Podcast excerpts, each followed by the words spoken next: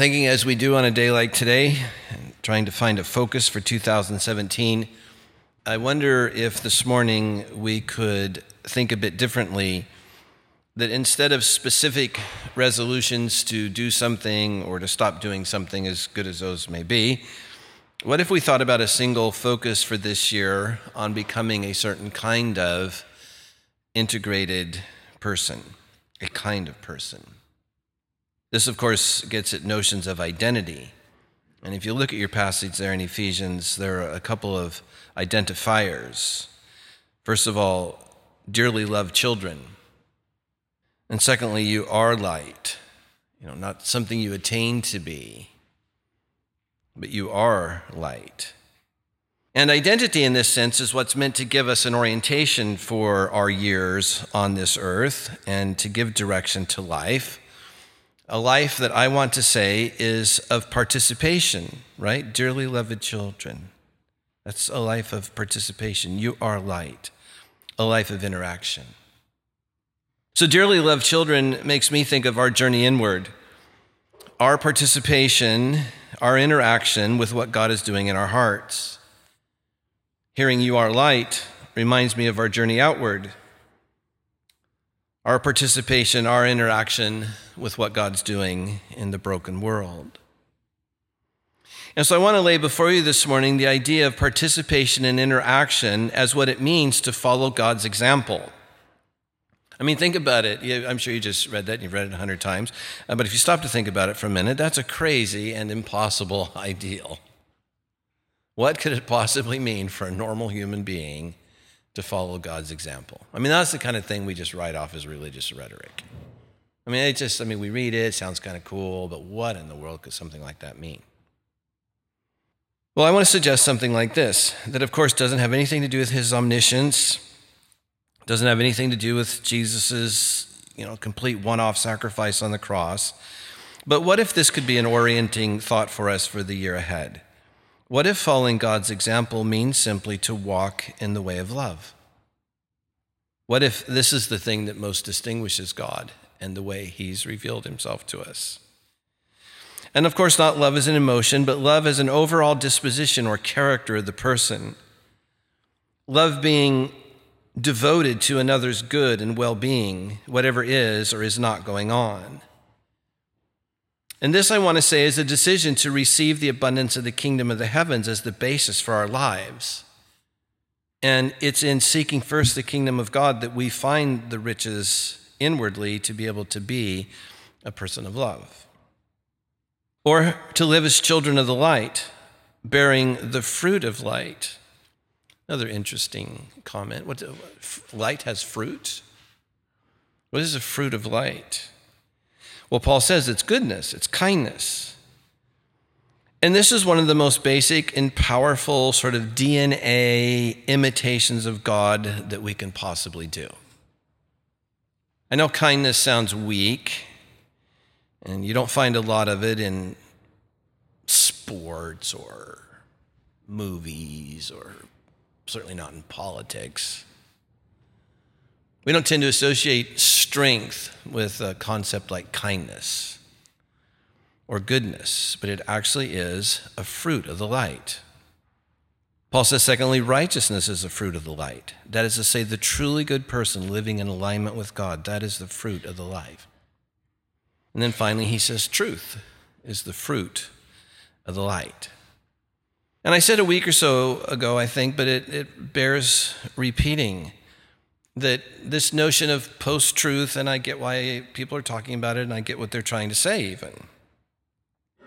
But thank God, and I mean that, thank God, post truth can actually never exist. I mean, I understand why it's being said. I understand the social psychological dynamics that it's referring to, but you either had enough gas in your gas tank to get here this morning or you didn't. And I think one of the greatest things that we can offer to the kind of brokenness that exists in humanity in our world today is a recovery of the beauty and goodness associated with truth. It is a beautiful thing. It allows humankind to function.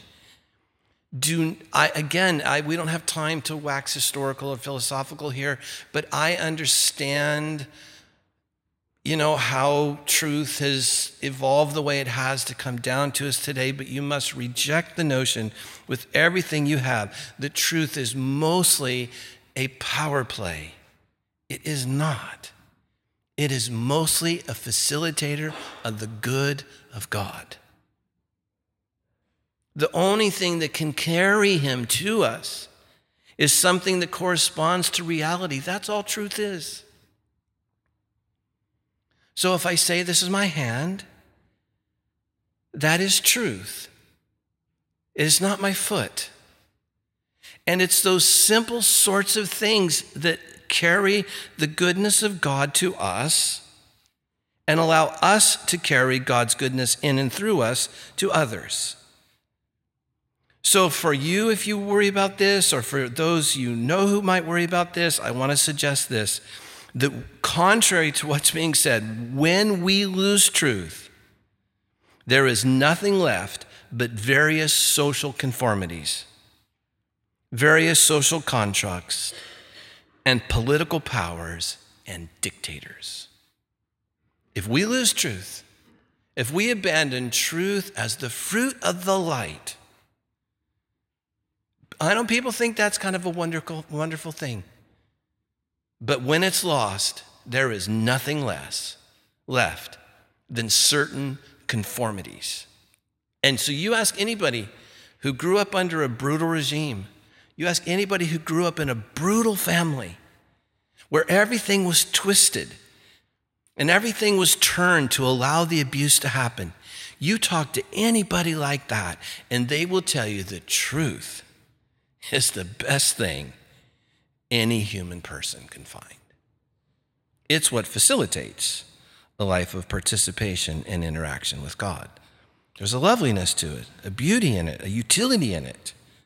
Otherwise, look at me, please. Otherwise, what can this sentence mean? Find out what pleases the Lord. If there is no truth, what can that sentence mean? But if there is, there is the, if there is truth, there is also then the potential for human flourishing. Where we can then begin to find out what pleases the Lord. Look at your text. We can then be careful about how we live. We can live a life of non anxious discernment. We can learn to make the most of every opportunity, being present to our actual life with God. So, the kind of life envisioned in this passage and in the teachings of Jesus, Paul says, can only be realized by being filled with the Spirit. That's what the last part of this passage wants us to know. This is not fundamentally a human attainment, it's a reception of the Spirit. And so there's this command here from Paul to go on being filled with the Spirit. What Paul seems to envision here is a continuous replenishment of the Spirit. And so, as you begin now to think about 2017 coming ahead and how you might live in it and find your way in it, Paul would want you to think of asking for a continuous replenishment of the Spirit. This is kind of a humble posture of daily asking. So, think of the quality of Jesus' life as he lived it. Think of the participation and interaction he had with his Father. Remember, routinely saying, I only do what I see him doing, I only say what I hear him saying. And then he says, even as the Father sent me, with that kind of participatory interaction, so I send you. And what will facilitate this is being immersed in the Spirit. So, just before we stand to sing and come to Eucharist, you might pause this morning thinking of all that Beth invited us in in the processing of the year that's passed, in the committing ourselves to Christ in the year to come. And pause and, in your own humble posture of your heart, find a way to ask for the Spirit to come to you, for the Spirit to empower and animate and enliven and give gifts and give fruit that you will need as you live the journey inward this coming year the transformation of your soul into Christ likeness and the journey outward, doing so for the sake of others.